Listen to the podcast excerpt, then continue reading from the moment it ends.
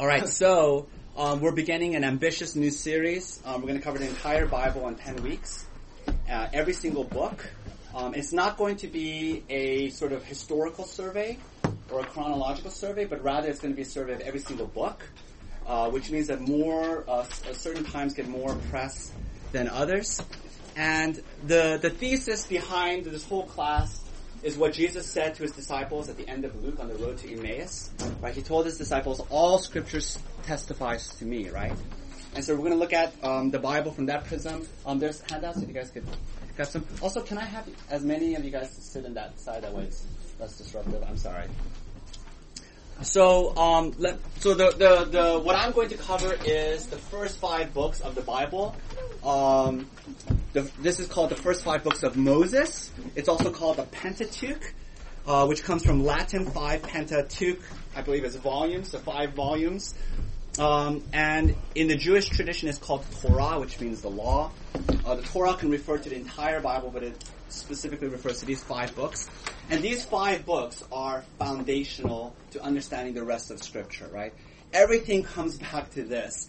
And, um, you know, uh, we can think of the Bible, the story of the Bible is not a cyclical, we, we repeat again and again, but it's linear and it's directional. And so it's creation, then there's the fall in Eden with Adam, and then God um, resolves to redeem us, to save us, to, to, to uh, heal this broken world, and then there's new creation, right?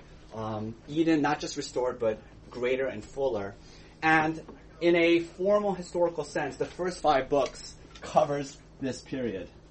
Right? So this is pretty foundational with hints of new creation, of course, all throughout. You have all four um, epochs of redemptive history echoed again and again throughout Scripture.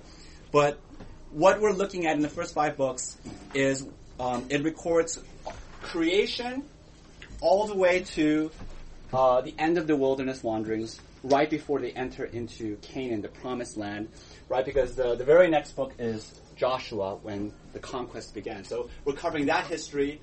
Uh, this timeline is non-representative because if it's a true representation, it would be stretching back who knows how long, right? But um, the, the, the so Genesis covers from creation to um, the the people of God in bondage in Egypt, and then the re- the rest of the four books is squeezed into this short time period. You don't see Leviticus here. I'll, t- I'll tell you why later. Um, and so the first five books is mostly history with large sections of law. And, you know, a lot of times people resolve, I'm going to read the whole Bible uh, this year, and they usually die around Leviticus. And the reason why is because there's a lot of law, right? And so the law portions really bog people down. Um, but we'll get to that. But it's mostly history. I was a history major, so I love history. History, the way I always think of it is it's just true stories, right? So it's really fun. But so that's introduction in, introduction to the Pentateuch. So let's go introduction to Genesis. Let's see how fast I can do it. All right. So Genesis is the story. You, you can follow along in your handout. Um, is the story of beginnings. There's a handout right there. And Genesis is very distinct from the rest of the Pentateuch, again, because it covers this uh, period before um, Egypt. And you have to remember also that Genesis was written here, around here right? So Genesis is looking back, whereas Exodus through Deuteronomy has a real, like, um, real time feel to it. And Genesis can be divided into two parts. Um, chapters 1 through 11 is primeval history, and so we can sort of break down this thing. So there's creation, there's the flood with Noah, there's um, the Tower of Babel, and then there's the call of Abraham, right? Um, so we would put this, designate this as primeval history. Primeval just simply means long, long time ago. Right? You, you can't even, we can't date it in any way. Um, so chapters 1 through 11 has a very different feel. It's, it's very ancient, very old. And then from chapters 12 through 50, the vast bulk of Genesis is covering from the call of Abraham to when they're um, in Egypt. So this is chapters 12 through 50, right? So that's a big portion of Genesis. And and so one of the things we're going to do is we're going to read a significant portion from each book of the Bible to give you a sense of what each book is about. And the, the, the passage I chose is Genesis 15, because Genesis 15 um, articulates something very crucial, which is the Abrahamic covenant. So before we get to that, I need to explain what a covenant is. Um, what is a covenant? This is the organizing principle of the Bible. A covenant, very simply put, is a binding personal relationship in which there are blessings if you keep it, and there are, con- and there are negative consequences if you break it. So the, the simplest uh, analogy is marriage. Marriage is a covenant relationship, right, in which you bind yourself to another person, and if you break the covenant, right, if you're unfaithful, you experience the curses of the covenant, which is divorce. If you keep the covenant, right, you love your spouse, you're faithful to your spouse, you enjoy the blessings, which is a happy married life. And so covenant is the organizing principle, and in the Bible there are two basic covenants. Okay? So there's the covenant of grace. I'm sorry, let's start with of works. And then of grace. Okay? See, that's easy, right? And the covenant of works goes like this. In the Garden of Eden, God tells Adam and Eve, if you obey, you will live. If you disobey, you die. Right? Simple. And so that is the foundational covenant that never ends. It goes all throughout. So if we could sort of match it to the timeline, this is the covenant of works. Right? Other people call it the covenant at creation, the Edenic covenant, the Adamic covenant. So the covenant of works. But what happens, of course, in the covenant of works? We break it, and therefore we deserve the curses of the covenant. But God graciously, even though He has no obligation, He institutes a second covenant on top of the first covenant. And we would call this the covenant of grace. And the covenant of grace begins at the garden, right? Because God promises, right, uh, a seed, right, from Eve will defeat the serpent. Um, but in a full articulated sense, it begins with Abraham. So we also call this the Abrahamic covenant, right? But it's the covenant of grace.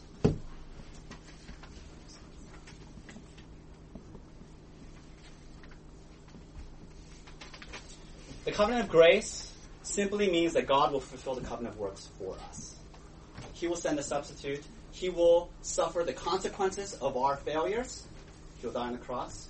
But, And he will also fulfill the covenant for us. He will live a perfect life of obedience for us. If, if, if you guys are in the back, I think there's some handouts. Okay.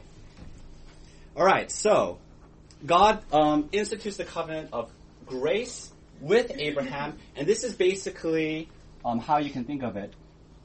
The whole world has fallen. And God says, I'm going to redeem the world, I'm going to heal the world, and He says, I'm going to begin with a single person, Abraham.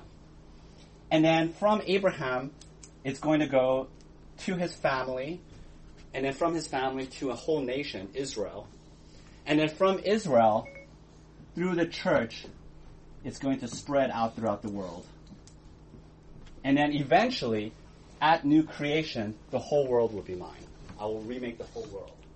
So that's what's happening in the Abrahamic covenant. God is beginning to redeem the world right? With a single person, a single family, a single nation, and then that nation is going to be mobilized internationally and it's going to spread out throughout the world, right?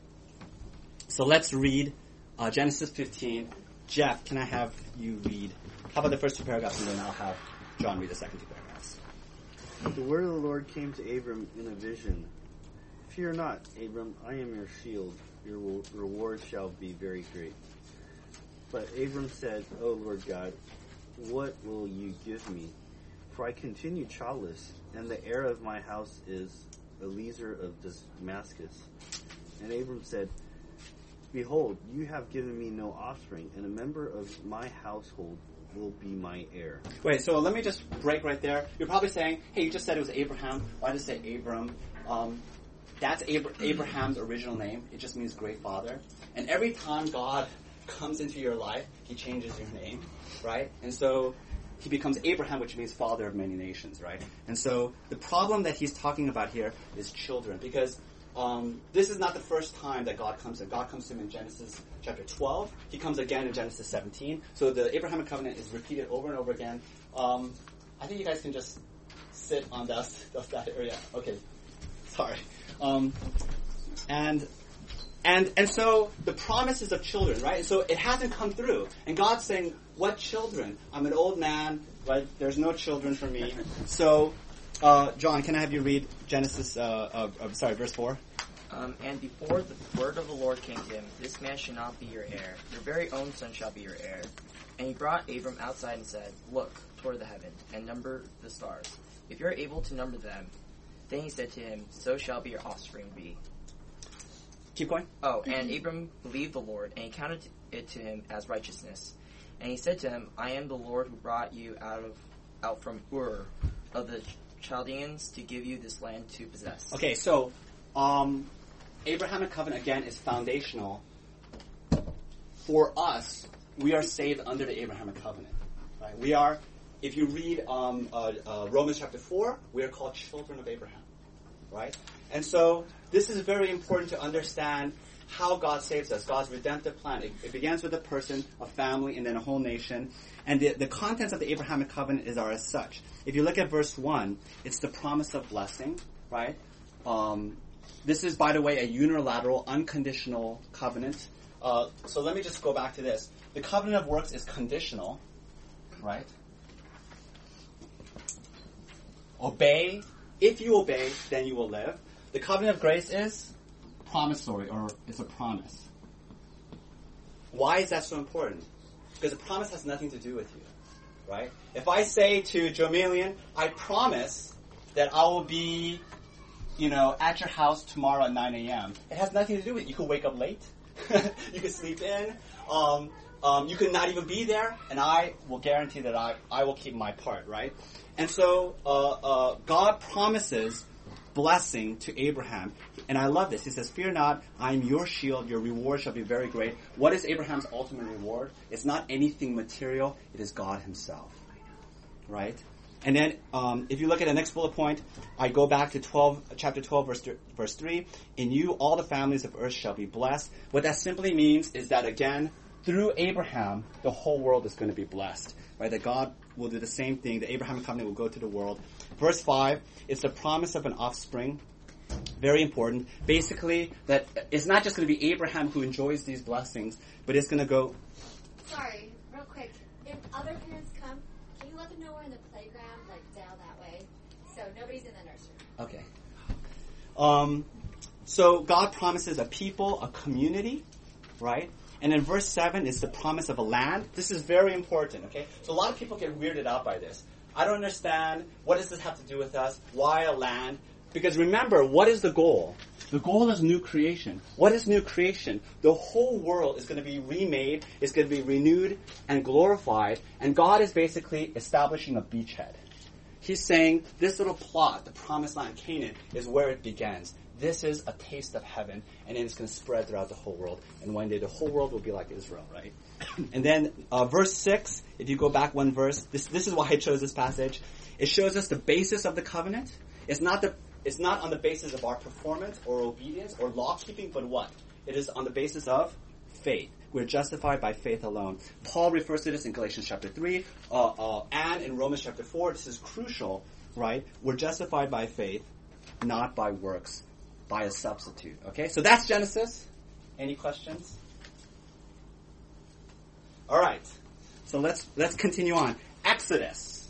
Okay, so we're on to Exodus. Um, the story. This is the story of Israel. We at the end of Ex- at the end of Genesis, we're still with the family. It's about 50 people, but it's still a you know a, a large extended family. And by the time we get to Exodus, it's now a nation. It's it's an enormous people, and it's the story of them being rescued from oppression to this to the greatest superpower of that day, which is Egypt. And the story is incredibly relevant because it echoes what's happening in the New Testament. Because in the New Testament, you have the exact same situation. The people of God are under oppression to the greatest superpower of that day, which is Rome. Right? So the entire New Testament is really just new Exodus. And then there's two parts to to to, to the book of Exodus, which is chapters uh, 1 through 18. Um, they're going out of Egypt, and then from 19 through 40 is the covenant at Sinai. And so now we're going to talk about the Mosaic covenant. And this is, this is going to be really fun. Alright, so I said there are two basic covenants, okay? Now I'm going to seem like I'm going to contradict myself a little bit because at Sinai, so this is, Sinai is a mountain, right, in the Sinai Peninsula right out of right outside of Egypt. God institutes another covenant, and we call it um, the Mosaic covenant. We call it the Sinai covenant. Why do I keep writing covenant? All right.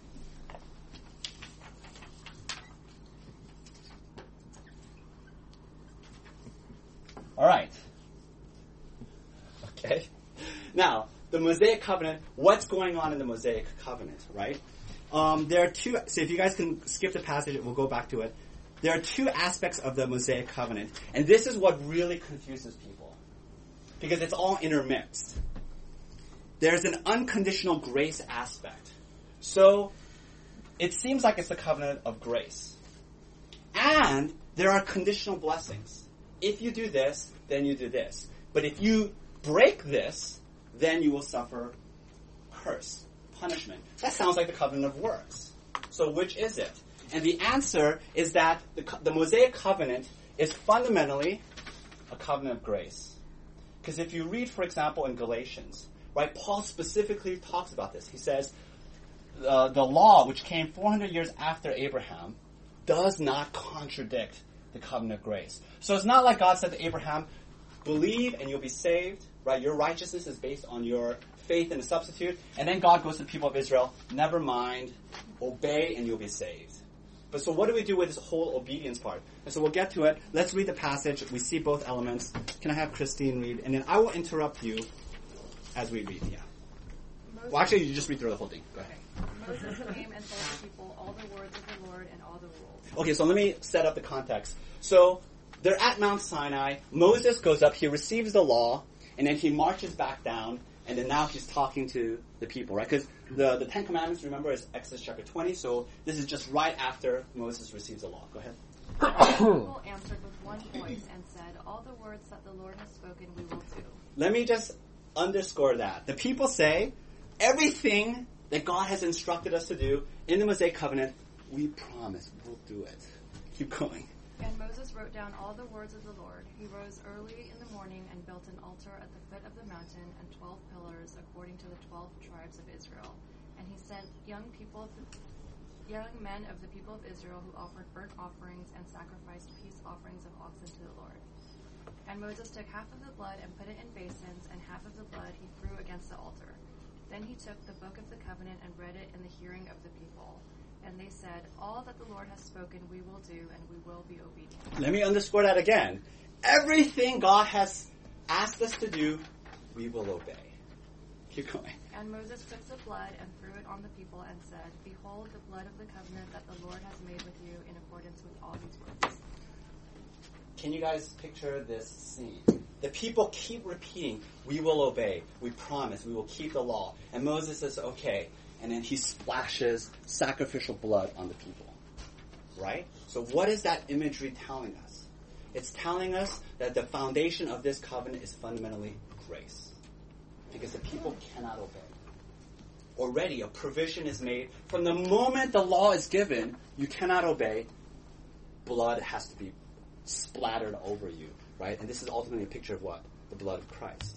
So the foundation of the covenant is um, um, uh, salvation in Christ, but then notice that uh, secondarily it's a covenant of works, right? Because the, the, uh, the um, Moses says, and and here it says in Leviticus 18:5, um, which is quoted by Paul as the principle of works in the Old Testament, obey and you will live, right? And so, what do we do with this conditional law aspect of the Mosaic covenant? And the answer is that a, there's a secondary purpose. So, the primary purpose of the Mosaic covenant is to tell us about Jesus, right? That's why the Passover lamb, the sacrifices, it's all about grace. It's all about Jesus. It doesn't change. But the secondary purpose is to demonstrate that the law kills, that you cannot obey the law. And I wrote here, it's Eden redux. And so this is the way you should understand it, okay? So what's the story of Eden, right? Eden is Adam is in a garden.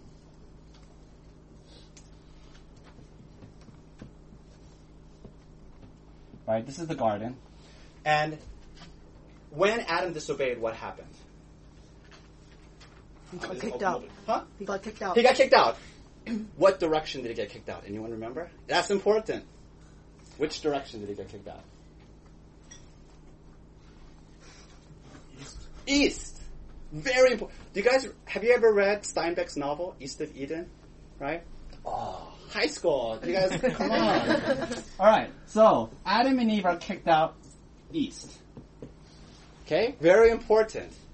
Now, the, gar- the, the, the promised land is described as what? A land flowing with milk and honey. It's this lush, beautiful landscape, right? And Israel is a new Adam. It's a corporate people Adam. And then they're told the same thing Adam is told. Obey and you will live. You can stay in the land. Disobey, and what is the consequences of disobedience for Israel? Exile. Which direction do they go in exile? Must be east. They go east to Babylon.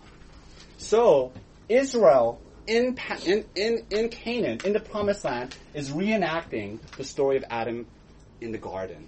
Because they, they disobey just like Adam, and they're expelled out of land, they're cursed. What's the whole point? The whole point is that we have that is that God drills this home again and again and again. You cannot be saved by obedience. You cannot be saved by the law. You need a savior. You need a substitute, Jesus Christ. That's the whole point. And so the Mosaic covenant is basically one giant um, dramatization of this lesson that our forefather failed co- covenant of works. That's an enormous concept. Anybody have any questions before we move on? All right, so I wrote that down, right? The drama of salvation. We're put in the land, we disobey, we go into exile, and then we return. Gracious return because of Jesus, right? So that's Exodus, Leviticus. Now, Leviticus, unlike the other four books, it's not, um, it doesn't have historical narratives, right? So it's basically just a book of ritual holiness. And as I said before, everyone who resolves to read the Bible in one year, they die in Leviticus. I completely understand because Leviticus will kill you um, because it's so drawn out, it's so elaborate.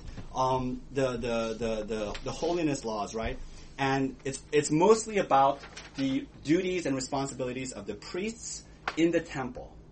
This is why it's called Leviticus. Does anyone know what the root word there in Leviticus? Why it's Levites. yes. What's what? Who are the Levites? You answer so confidently. Now I need to probe deeper.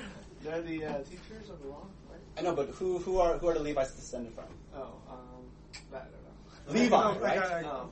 is, it, is the thing about the, the, the tribe of uh, the tribe of Levi was given to God as a Exactly. They're a priestly tribe, right? So um, it mostly has to do with the tribe of Levi, right? The priestly work. Um, and so there's meticulous details about uh, offerings, feasts, vows. There, there are um, four major feasts in Israel, so it goes through that. And so let me just read to you a brief passage from Leviticus 13, and it's about the laws of leprosy. I've given you a very brief portion of it. It's three chapters. I think each chapter is like 60 verses, right? It is meticulous. It is very precise about um, how to deal with leprosy. But let me have Julia the pleasure of reading. So it'll flip over. Yes. Okay. Uh, the Lord spoke to Moses and Aaron, saying, When a person has on the skin of his body a swelling or an eruption or a spot, and it turns into a case of leprous disease on the skin of his body, then he shall be brought to Aaron and the priest, or to one of his sons, the priest, and the priest shall examine the diseased area on the skin of his body. And if the hair in the diseased area has turned white, and the disease appears to be deeper than the skin of his body, it is a case of leprous disease. When the priest has examined him, he shall pronounce him unclean. The So I, so I skip a whole bunch because he, he goes through all these like conditions. What about this? What about that? Go on to verse 45. The leprous person who has the disease shall wear torn clothes, and let the hair of his head hang loose. And he shall cover his upper lip and cry out, Unclean, unclean. He shall re- remain unclean as long as he has the disease. He is unclean. He shall live alone. His dwelling shall be outside the camp. Okay, so what is the point of Leviticus? You can think of Leviticus as a series of dramatic skits, and God gives them to his people.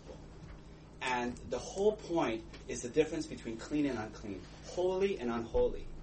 And he's dramatizing to the people um, what is sin? What is disobedience? And leprosy is one vivid example of that because leper, lepers looked disfigured, they, they looked disgusting, and they were to, in fact, accentuate it because they were to go around looking haggard and like a beggar, and they were to always cry out, unclean, unclean, and they were to always stay away from people, and that is a dramatization of what sin does to you, right? Sin alienates you from God, sin alienates you from community. And so that's the point of Leviticus. And I think if you read it in that framework, it becomes so much more compelling and interesting. And ultimately, Jesus what declares all the clean laws void or fulfilled is a better way to think of it. Because Jesus is the one person who is perfectly clean for us.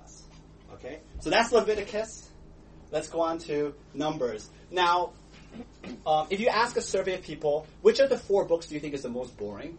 Just if you look at the titles, they'll say Numbers has to be the most boring because you know they think there's a lot of numbers there, and this is true because the first um, uh, it says if you look at the third bullet point, the, uh, Numbers is in two parts from chapters one through uh, chapter 10, verse uh, 10, is all about the preparations, and a lot of the preparations is census. So they're just counting, right? This many people in this tribe, and this, you know, this this um, tribal leader has this many descendants. Um, but once you get, if you can survive the census taking and all the preparations, from chapter 10, verse 11, all the way to chapter 36, it is a fun, exciting story of the wilderness wanderings. And some of you will remember we actually did a sermon series in Numbers, right? So basically, it's the story of the wanderings in in um, in the wilderness, and so this is basically the story. Let me just draw to you a map. Okay, so this is Egypt. This is the Sinai Peninsula. Let's say this is Mount Sinai. We don't actually know exactly where it is, and this is and this is a Canaan. Okay, so what the the story of Numbers is after um, Mount Sinai. So Exodus covers uh, the people of God leaving Exodus, and they get to Mount Sinai, and then from Mount Sinai, they spend, I think it's like two months. Per, no, no, they spend a year. They spend an entire year making preparations, and um, it's actually only a three-day journey from Sinai to Canaan. But what ha- ends up happening is they spend 40 years wandering, right? Because what happens is that the first generation finally reach reaches Canaan fairly early in their in their journey. They send out spies and they said, "The land is full of giants. There's no way we can take it." And God says, "Okay, every single one of you except Joshua and Caleb, you're going to perish in the wilderness, and I'm going to wait till the second generation." And so they end up wandering in Sinai, and then they reach Moab, right on the cusp of the Promised Land which is right here, and we'll get, and that's Deuteronomy. But let me just um, cover uh, uh, uh, the, the, the, the, wilderness wanderings. It's an exciting story because we're told by the New Testament in 1 Corinthians 10, Hebrews 3 and 4, that the wilderness wanderings is a picture of the Christian life. Because what is Egypt? Egypt is bondage to, not slavery, sin. It's our life in sin. And what is the promised land? It's heaven. It's new creation. And so we're in between bondage and slavery and salvation and, and new creation. And in between, things are looking rough. Right? We're wandering. Um, there's no food. There's no water. Um, and we have to constantly what? Live not by sight, but by faith. That's the Christian life.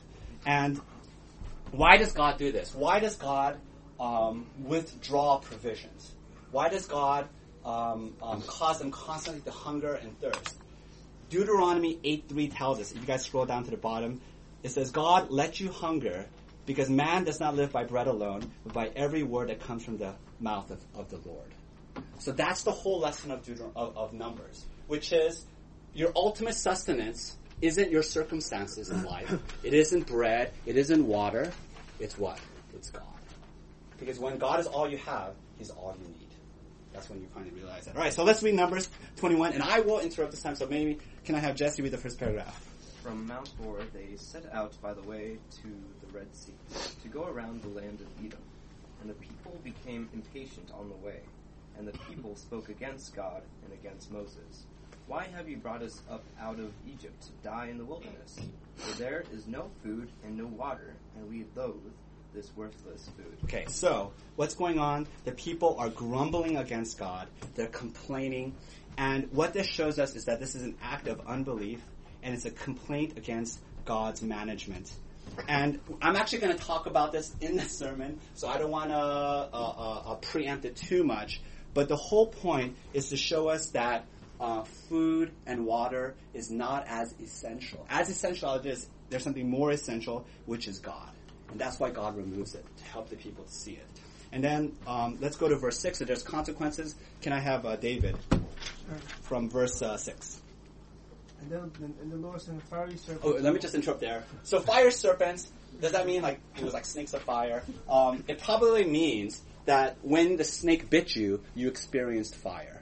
Like this in- incredible, intense burning and thirst. And then you die. Okay, keep going. And they bit the people, so that many people of Israel died. Okay, stop right there. So let me just comment on that.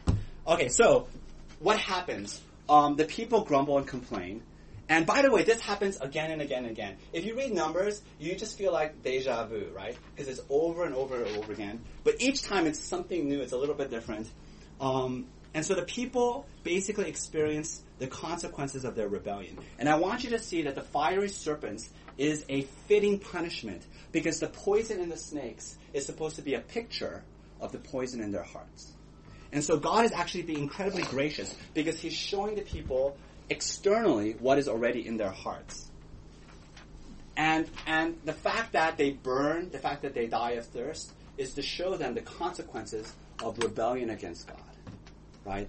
That if you reject God, if you disbelieve God, you can experience cosmic thirst. And then what happens? Let's read from verse 7. Um, are we at David? Yeah. Okay, David. And the people came to Moses and said, We have sinned, for we have spoken against the Lord and against you. Pray to the Lord that he take away the serpents from us. So Moses prayed for the people. And keep, okay, well, I want to have Julie Oh. read it. Oh. It's okay. Oh, keep going. Let me split it to Julie, yeah. Yeah, I'll- Share the wealth. And the Lord said to Moses, Make a fiery serpent and set it on a pole, and everyone who is bitten, when he sees it, shall live. So Moses made a bronze serpent and set it on a pole. And if a serpent bit anyone, he will look at the bronze serpent and live. All right. So let's take a look at this, right? So here's a here's a here's a serpent. I mean, here's a pole, and then on the pole, right, is this serpent. I I can't draw a serpent. So that's the serpent's head. Okay. All right. So this this is how the people are saved. Look at the bronze serpent, and you'll live. This is incredibly deep, deeply symbolic, because what does the serpent remind you of? Adam and Eve. Yes. What The was apple? Yes. So there was a, uh, uh, uh, the, the tempter, right? A serpent in the garden. And so, what is the serpent a picture of? It's a picture of their sin, of their rebellion. And God puts it on a pole. Now, this is a little bit, um, we're not used to this because we're not in an ancient culture. But at the end of a battle, you would always put up on a pole. What would you put up on a pole? At the end of, let's say you won the battle and you have a pole with you, right? So you're elevating it really high up. What are you going to put on the pole? Huh? King's head. Yes! Okay, good. so what do you put on the pole? You put the dead carcass of your enemy, right? To display to everybody. We've done it. We've, we've conquered them. Who should be, whose head should be on the pole? The people should be on the pole. But what does God put on the pole instead? He puts a serpent, right? He puts a symbol, a picture of their sin. And so how could that be? And here's the gospel connection. John 3:14. Jesus says, "As Moses lifted up the servant, so the Son of Man must be lifted up." This is a picture of Jesus Christ, right? Being lifted up and he's conquered, he's destroyed, he's killed. And our sin is put on him, right? 2 Corinthians 5.21, um, God made him who, who knew no sin to be sin, so that in him we might become the righteousness of God. So again, right? This is all in the Mosaic covenant. The Mosaic covenant is all about grace. It's all about the gospel. It's all about Jesus. Again and again, right? We're given this dynamic. Here's the law. You break the law. Here's a provision of grace. It's again and again and again. And then there's the meta meta illustration, which is land exile, right? Land of disobedience, exile, and then gracious return. So it's all gospel, all the way through. Um, any questions about numbers? I put a little. I put another bullet point. Um, remember that Jesus goes into the wilderness to be tempted, and remember what does Satan ask Jesus to do? The first temptation. Turn these rocks into bread. What is Satan asking Jesus basically to do? To be dissatisfied with the sufferings and deprivation of the wilderness. And what does Jesus say in return? He quotes Deuteronomy 8.3. He says, Man does not live by bread alone, but by every word that comes from the mouth of God. So who is Jesus? Jesus is the true Israelite who went through the wilderness, and he alone obeyed, and he was faithful. And he didn't grumble. He didn't complain. Right? All right, so final. Wow, I'm way ahead of schedule. All right, let me open it up. if you have questions, I was so panicked that I wasn't going to have time. But um, are there any questions? All right, let's go on to Deuteronomy. All right, so Deuteronomy. Deuteronomy is really fun because essentially Deuteronomy is a sermon. Uh, it's a very long sermon, and what happens is that um, um, 40 years they're wandering in the wilderness, and then they reach Moab, which is on the cusp of entering the promised land. And Moses preaches uh, an extended sermon. He actually he actually gives them three different speeches, three sermons, and he's preaching to the people. And a lot of people say, uh, think of Deuteronomy as sort of like the theological text to understand the whole Exodus story. Because Moses is giving them, you know, he's explaining what's going on, and he's reminding them, and he's repeating the Mosaic covenant. And so let's read Deuteronomy 6 to underscore it. So, Chewy, Justin, um, I'm going to interrupt you, please read. And when the Lord your God brings you into the land that he swore to your fathers, to Abraham, to Isaac, and to Jacob, to give you, with great and good cities that you did not build, and houses full of all good things that, that you did not fill, and cisterns that you did not dig, and vineyards and olive trees that you did not plant. And when you eat, Let me let me stop you there. All right. So what is what is Moses reminding the people? He's saying when you enter the promised land, everything's going to be pre-built. The cities are already going to be there. The wells will already be there. Vineyards will be already there. You did not put any effort. What is this emphasizing? Right? Because Canaan is what? A picture of salvation. Heaven. Heaven, right. So what is this telling the people of God? Covenant of grace, not works. Yes. Which is, it's not by your effort. You didn't build it. But God is going to graciously give it to you, right? So let's read on. Um, and when you eat and you are full, Justin? Then take care lest you forget the Lord who brought you out of the land of Egypt, out of the house of slavery. Okay, so let me stop there. He says, take care lest you forget the Lord. So this is actually a converse lesson to the wilderness. What is the lesson of the wilderness? Which is, the lesson of the wilderness, God is sufficient. You don't need bread, you don't need water. Ultimately, you need the Lord. So let me remove bread, let me remove water so that you rely and trust on Him, God, daily. Remember, God gives manna from heaven, right? So this is pr- miraculous provision from God, which means every day you're depending on God. Now, when they reach the promised land, it's like the exact opposite of the wilderness, right? It's a lush land. It's a land flowing with milk and honey. Um, uh, that term, milk and honey, milk is like, in order to drink milk, you need a what? Come on, you city lovers. What, what, what do you need for milk?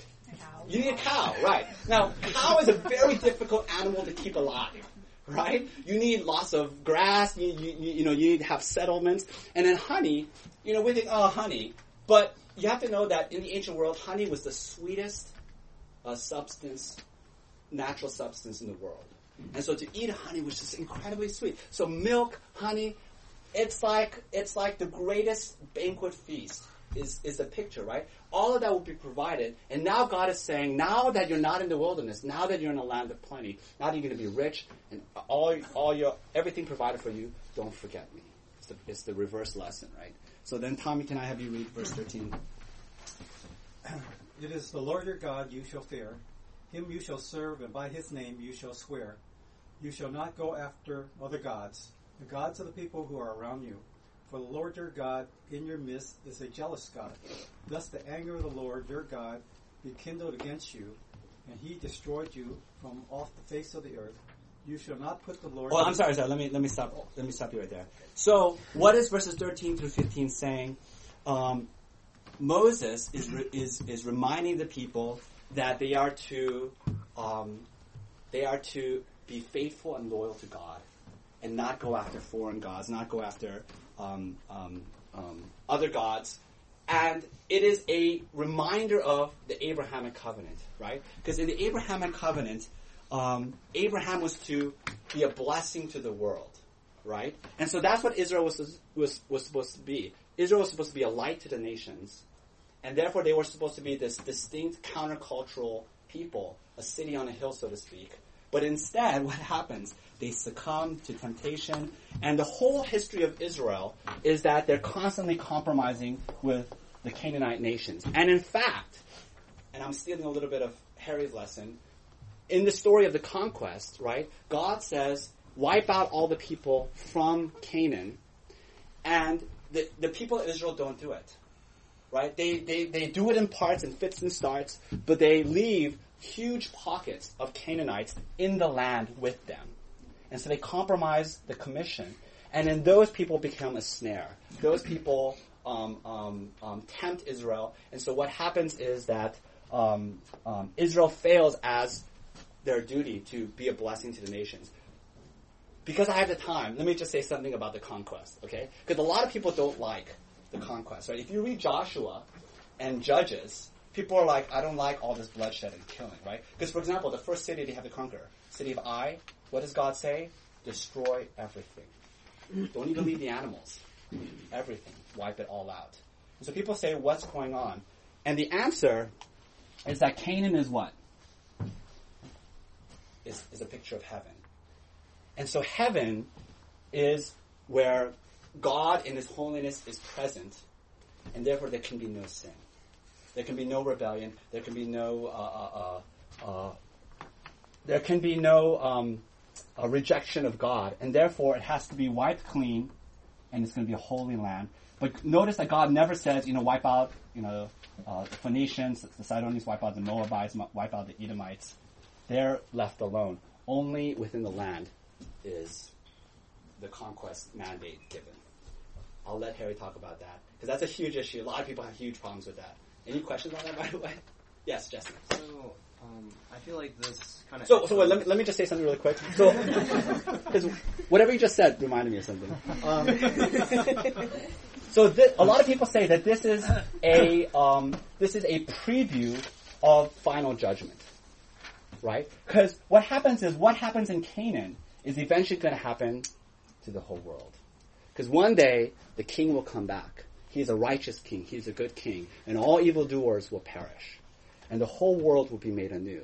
And God says, thousands and thousands of years before the actual event happened, He says, this small strip of land, remember I said the whole world, it begins with a small little plot of land, the beachhead? This land, it begins now. Anyways, go ahead. Yeah, so I guess echoing to the future as well as the past. Yeah. It's like it's echoing to the flood as well as the final judgment. Yes, yes. So I feel like, or the difference between the two is that God, God does the killing, I guess. In the, in the flood and in the yeah in so the. why is it that the people kill? That's a good question. Um, I think because it's also a test to Israel. Can you be faithful? Because a lot of time, I mean, why does God say, for example, kill all the animals? What what? Why kill all the bunnies, right? And and and, and, the chickens, right?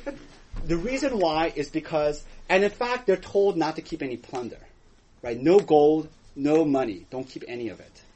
The reason why is because it's not a conquest in the traditional sense, in which you kill the people, you get to keep their booty, right? You cannot, no touching the booty because this is the Lord's judgment.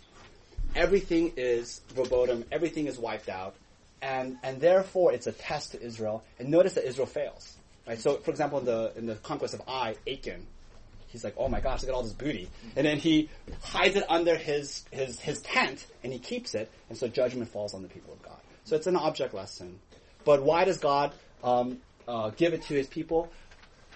Because this is true all throughout redemptive history, right? Even now, right? The battle, the war is not flesh and blood, but it's against every spiritual force, right? Against you know the, the dark lords. And so even now we're we're participating in the battle. I don't know if that answers the question. Yes.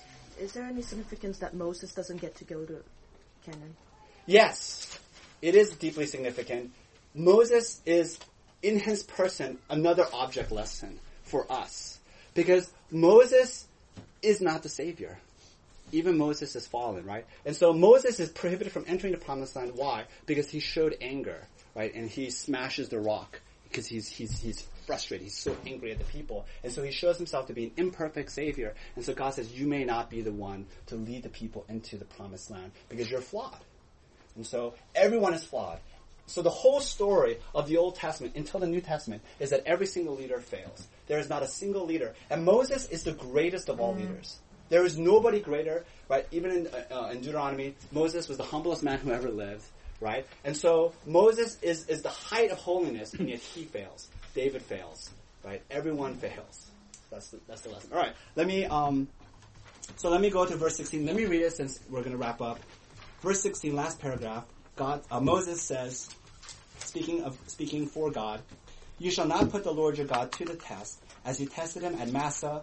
You shall diligently keep the commandments of the Lord your God, right? So remember, here's the conditional nature, right? Sounds like the covenant of works. You have to obey, keep the laws, keep the commandments of the Lord, and his testimonies and his statutes, which he has commanded you, and you shall do what is right and good in the sight of the Lord, and it may, that it may go well with you. Notice the conditional language. And that you may go in and take possession of the good land that the Lord swore to give to your fathers by thrusting out all your enemies from before you, as the Lord has promised. And so, the land is conditional. If the people of God obey, they get to stay in the land. If they disobey, they will be exiled. But, this is very important, if they disobey, they do not imperil their salvation. Because their salvation is premised on grace. It's a promise. God says, I will surely save you. I will send you a substitute. What is at stake is the land. And then some of you might ask, well, what about the, the Davidic covenant? The Davidic covenant, right, the covenant given to David, is pretty much the same thing as the Mosaic covenant, except instead of a whole nation, it goes down to a single representative. If David keeps the, if David keeps the law, they stay in the land. If David or whoever the king is breaks the law, they leave. Who is that one representative ultimately speaking about? It's Jesus, right? Jesus, the one representative, the federal head. Whatever he does applies to us. So, that was like completely disorganized. I apologize for that. Any questions? And now you know the first five books of the Bible.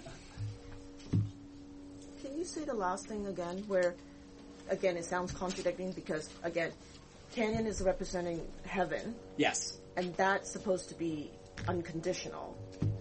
Um, but then it yet is conditional. The land is conditional. If you're confused, you understand. Okay? Because, because it is incredibly complex. Because even in our text, notice Moses emphasizes again, you did not do it. Right? Like for example, when they conquered, um, um, um, uh, what am I thinking of? What's, not, I wasn't the first city. What's the first city? Um, Jericho. Yes. Jericho. How did they conquer Jericho? Did they say, forward, ah, kill, slash, kick, right? How, how, did they kill, how did they conquer Jericho? Who, who remembers the story? Yes. They uh, walked on the city and they. Yes, brilliant military strategy, right? They march around the city and they blow trumpets. And then what happens? God destroys the city for them, right? So even the conquest of Canaan, the promised land, is by grace. God leads, God wins the battle for them. It's not them. Even when, for example, David fights Goliath, who is who's doing it? David's a little boy. So got a little sing shot, right? So it's God all along. But to keep the land, to stay on the land, it's a pic, it's it's sort of like a, um, a repeat of the covenant of works. Not ultimately, it's not about salvation, but it's a re-dramatization of what's happening in Eden.